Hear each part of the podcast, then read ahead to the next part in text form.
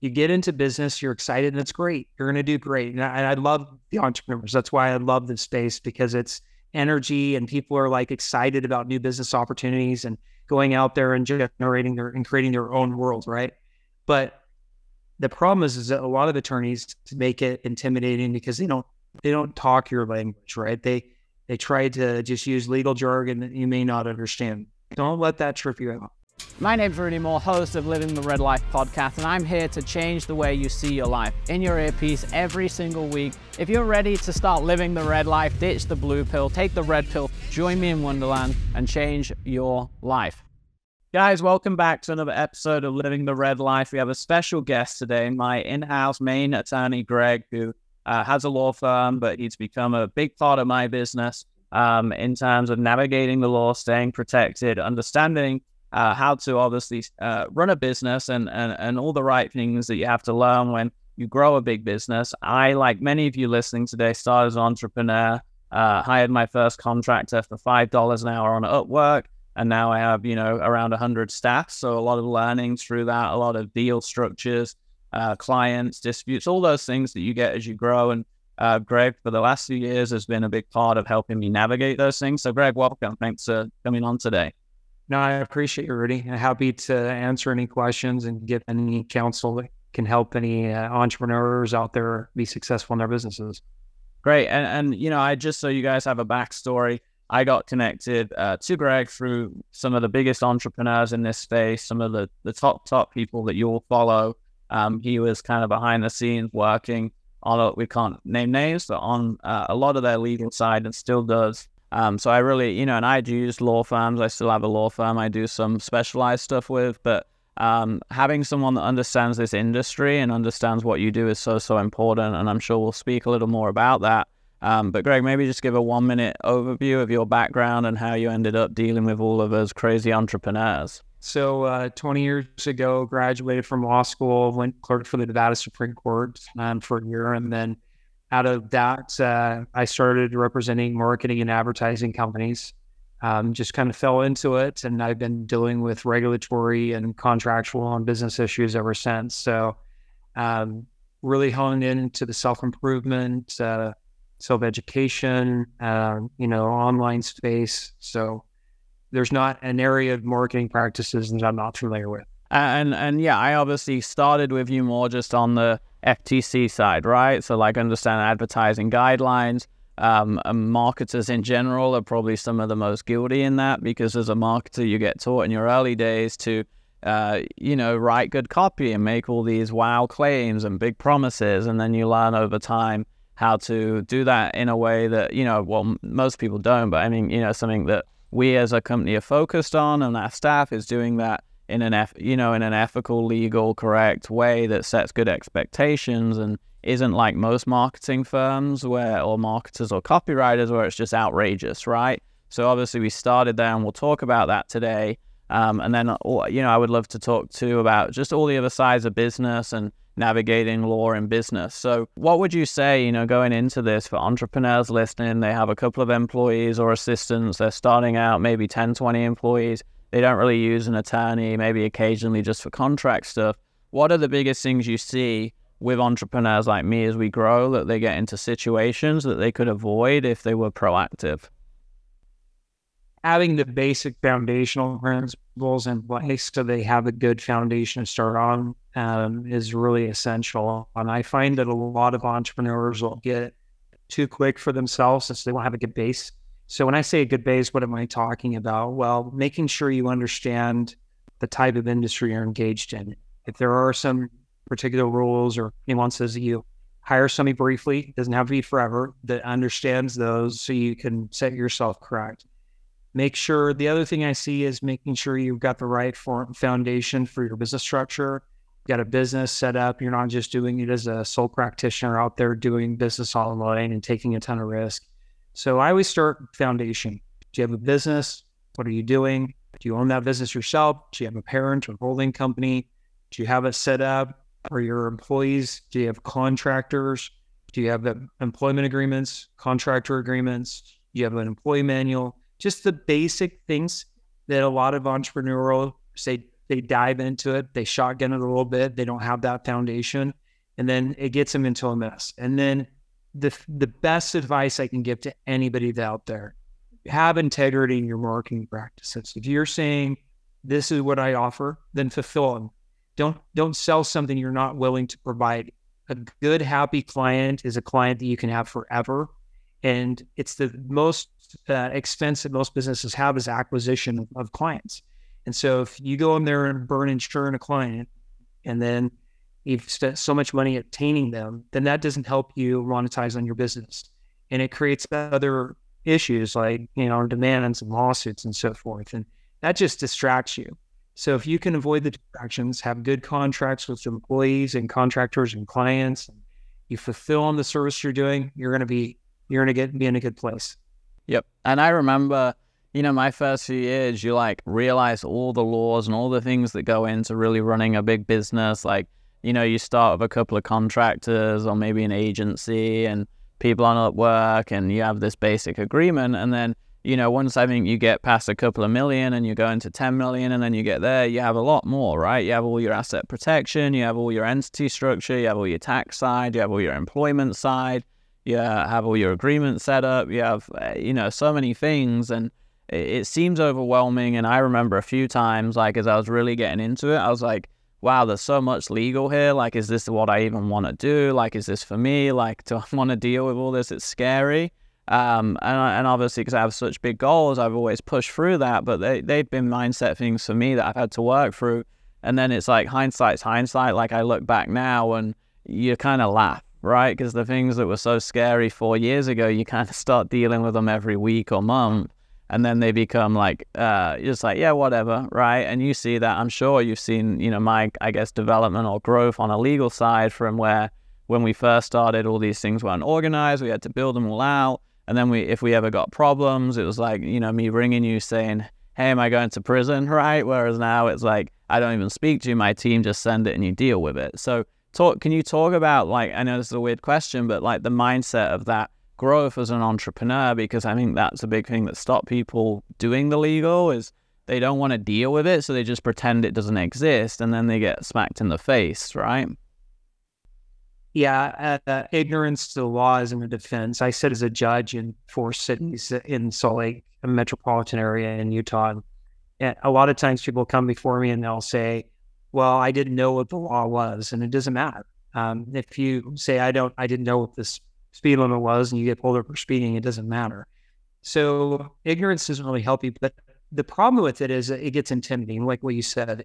It, people don't look at it not because they don't want to be compliant with the law, not that they want to create legal issues, it's because they're intimidated by it. I remember when I got out of the clerkship, my partner and I had been friends forever. We started our first law practice and we went down to the Secretary of State when we filed our articles of organization, set up our law firm. And we, we did we were like they stamped it, we high fived each other. We're like, great, let's start. And so we didn't know where to go from there because they don't teach you that in law school. Oh. We went uh, you know, we went to a friend of ours who'd been practicing for 40 years hey, what do we do now? He couldn't tell us.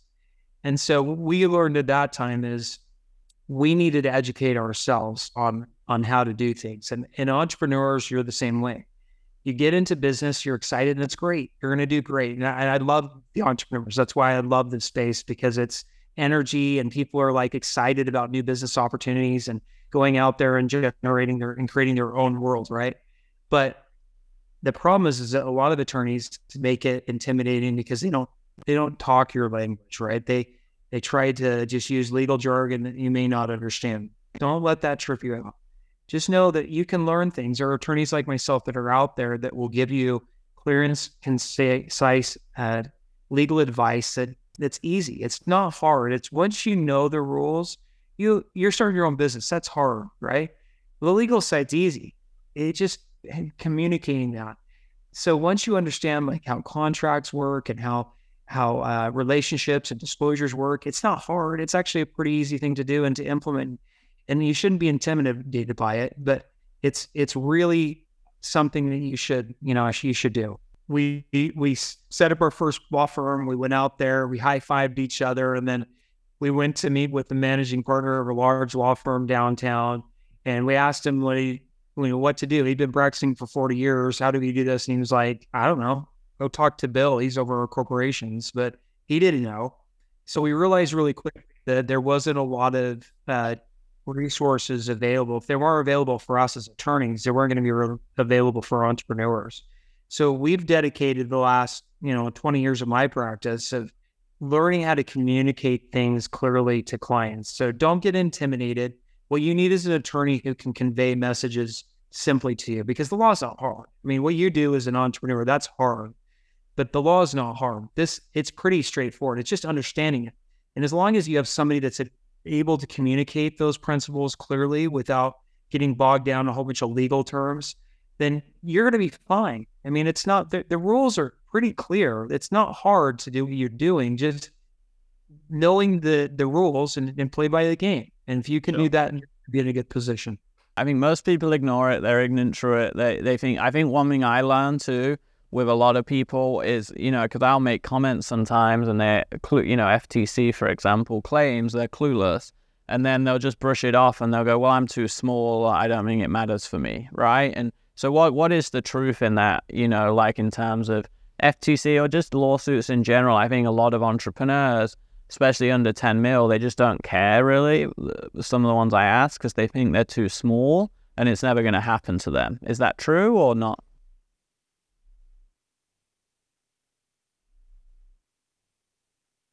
That, that's unique. It's not the standard, but it happens all the time. So what I always tell clients is the best defense in, in any marketing or advertising practice for any business is truthful disclosure. Hey, this is what we do. This is the company we're going to do. It's not a promise and guaranteed my client that they're going to generate 10x or a million dollars in their first 90 days or whatever, because how can you force that?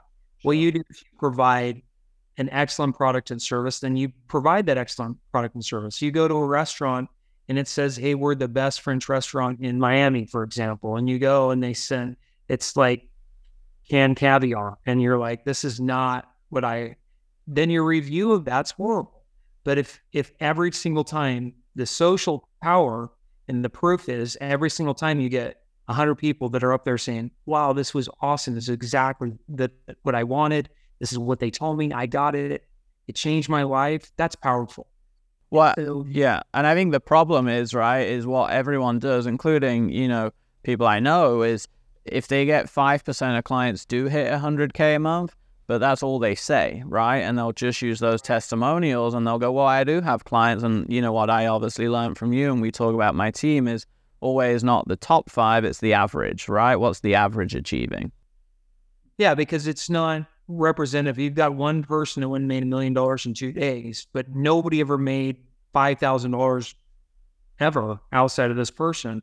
And that's all you advertise. That's not representative of the typical experience of your consumer, um, your client. That that it has to mesh up with people their expectations, right? If somebody tells me it's going to be a Porsche, but it's a VW Bug, my expectations are off. Yeah. So you, you don't want to. You want clear messaging and, and you'll have happy clients. And that's the key to this. Happy clients make your world go round, right? It's easy, it's fun. But when you have unhappy clients, I'm dealing with a client right now. They have unhappy clients because they entered into a contract with them and it didn't fulfill the way they wanted to.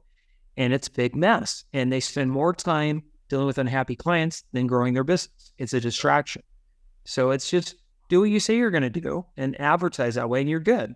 Whoa, whoa, whoa, wait a second. Before we go into the rest of this episode, I'm to interrupt abruptly and just ask you one big favor. I hope you're getting a ton of value, a ton of knowledge. I hope you're getting some breakthroughs from myself and the guests. And I want one thing in return. What I would love is for you to subscribe and leave a review. The reviews and the subscription grows the podcast. It allows me to bring you even better guests. It allows me to invest even more time and money into this podcast to bring you the latest and greatest, the best entrepreneurs from around the world that are crushing life, crushing their business, and giving you all the tools, the mindset hacks, the knowledge, and the environment you need to be successful. So, do me a favor if you've got any amount of value from today's episode so far, or any previous episode, or any of the content I've done, it would mean the world to me if you hit a five star review, give us your feedback on the show, the episodes, and subscribe and download Plus, if you do that and send me a screenshot on Instagram at Rudy Life, I will send you a bunch of my free training, marketing courses, sales courses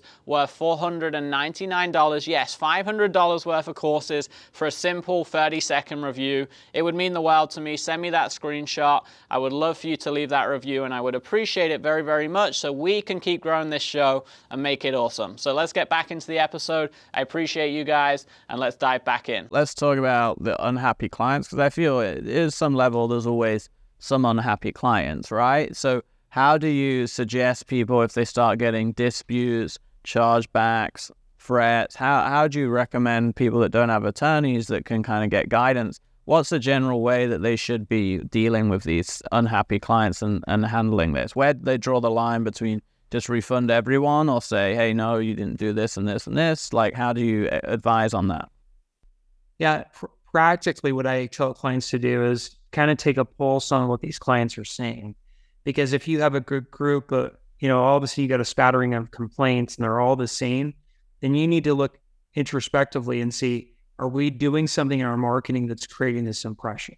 Now, if it's one-offs, which is generally the case with a lot of clients, like you, you just you got to realize, like Abraham Lincoln said, you can please some of the people all the time and all the people some of the time, but you can't please all the people all the time.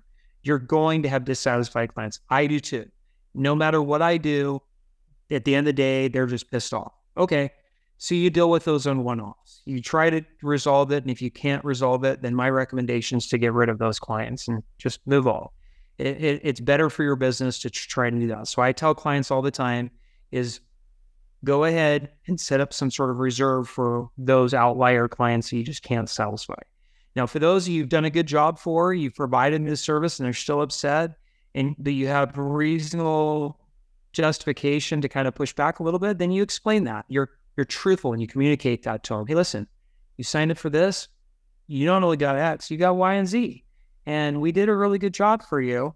And you should be happy with this because we did what we promised to provide. And then you stay true to that. So, case by case basis, every time I always look at that. But if you get a group all once and it all seems to be identical types of complaints, then I would look internally. Now, if you've messed up, own it. That's one thing I want to make sure that because clients all the time will come to me and like, well, yeah, we we had somebody that said the wrong thing or ad was a mistake and it said this, but we really meant this and they just have to deal with it. No, don't do that. Own it because people like that integrity, right? They like it when you've made a mistake. You say, you know what? It's on us. We're going to take care of it, right? Good. And what about just last few minutes? I want to talk about all the key pillars, just real rapid fire. So, uh, let's talk about quickly hiring employees. And, and I know there's obviously employment specialists, there's you know tailored legal advice, but you know some of the things I've learned is you know, and you can talk on these too. Qualifying people correctly, W two versus contractor, especially in America. Having good contracts for each, making sure you have all your insurances. What else is important? Uh, you know, just for one minute on the employment hiring side. I see the biggest dispute from employment contractor issues is exactly what you said. First, identify them properly. If you have a lot of control and means over the person, they're an employee, especially if you're doing business in California, absolute employee, right? Second issue is make sure that they sign some sort of non circumvention agreement when they come in. What does that mean? They're not going to solicit your clients. They're not going to solicit, you know, your employees. They're not going to try to take intellectual property for you. Protect the assets you have so that you don't have to worry that somebody's going to take that. Because sometimes in this environment, you'll have an employee for a couple of weeks and they'll try to take things because they feel justified with it and it may harm. Yep. Um, okay, great. Um, and then next one I would say is like uh, deal structure, like contracts with clients, contracts when doing deals, especially if it becomes like bigger deals, rev share. I think a lot of uh, even me, I've messed that up many years ago. It'll cost me hundreds of thousands of dollars on some big deals that split because of it. How, what what are some key aspects there for a minute? Just make sure you have a good dispute resolution process because when you enter into a contract, you want it to go well. But what I find the biggest shortfall in all this is not having a way to, to handle disputes when there's a dispute between the, the parties you enter into, right? and making sure that you've got that there. If if you're in Florida, then make sure that dispute's in Florida. Don't let the consumer dictate and allow you to deploy you in San Antonio and Wisconsin or, you know, Chicago or wherever. You want to be able to handle that in your own backyard. So have a good, clear dispute resolution provision. You don't want to use it, but just in case you've got it in place. Okay, good. Next one. Um, well, actually, uh, just on that one too. I mean, the biggest lesson I learned the hard way is actually having tailored contracts for bigger deals, right? Because when you, you, I tried to save money, I had this like random jack of all trades attorney, and, and you know we used a bit of a template, and then it was missing everything we needed to protect ourselves when the person tried to basically kick me out after I made him half a million dollars. Um, so I learned the hard way, and we couldn't really defend it. When I hired a big law firm to come and defend it they said it's going to be really hard and co- we can probably still win, but it's going to cost you 20, 30, 40, 50 grand to fight it because you're missing all these key clauses. So I, I don't know if you want to add to that, but yeah, I mean, tailored contracts for bigger deals, right? Yeah, you never know. Like, especially if you're going to do an offer and you're going to have thousands of clients that are going to buy your offer. One little thing that I do that's tailored in there is I do like a class action waiver just to make sure they can't come around and and sue you. It's enforceable by the U.S. Supreme Court to have those waivers. And that's what you're saying. Know the provisions in your contracts. And if you don't have those, and sometimes you don't know what you don't know.